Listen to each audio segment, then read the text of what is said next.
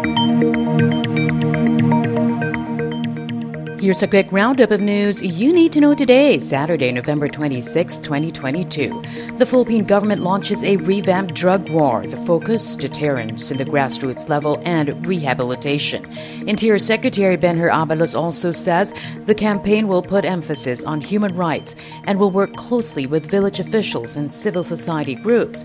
That is a 180 degree turn from the Duterte administration's drug war, which is marred by alleged human rights violations and left thousands thousands dead.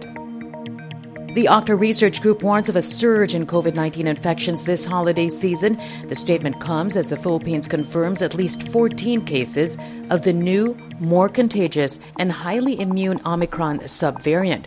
The subvariant BQ.1 has been driving up cases in the US, United Kingdom, and parts of Europe. And a hefty oil price rollback will greet motorists in the coming week. Estimates show diesel prices may see a markdown of up to 4 pesos per liter, while gasoline may see a 1 peso price cut. And that's your latest news alert. For more stories, go to news.abs-cbn.com and I'm on tfc.tv.